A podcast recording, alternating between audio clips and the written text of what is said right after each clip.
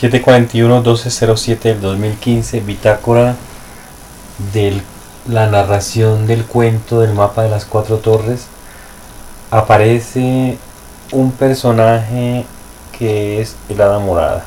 El hada morada es la que tiene cuatro objetos mágicos. El sombrero de la alegría. Em, en el primer nivel de la historia de, Rayito de la Alegría no existía niveles. Entonces vamos a poner unos niveles para poder eh, avanzar y para que la historia se vuelva interesante. Es decir, que en el primer nivel él tenía el sombrero, tenía el rayito, tenía el gran libro y tenía una brújula. En este segundo momento, el hada, cuando él recupera por fin el rayito de las manos del conde Malacaras,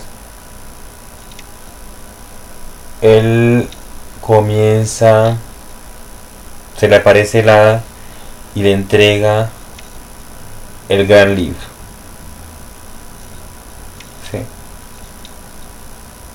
Porque lo que tenía era, él, eran unos recortes de unos mapas y eso era un poco desordenado. Y ahorita aparece el gran libro, le entrega el lágrimo, el rayito de la alegría y el sombrero, que es donde supuestamente hay unos dispositivos que le sirven a él para lanzarlo en los momentos determinados de su aventura y eso genera unos efectos o unas situaciones determinadas. Hay que definir cuáles son esos efectos.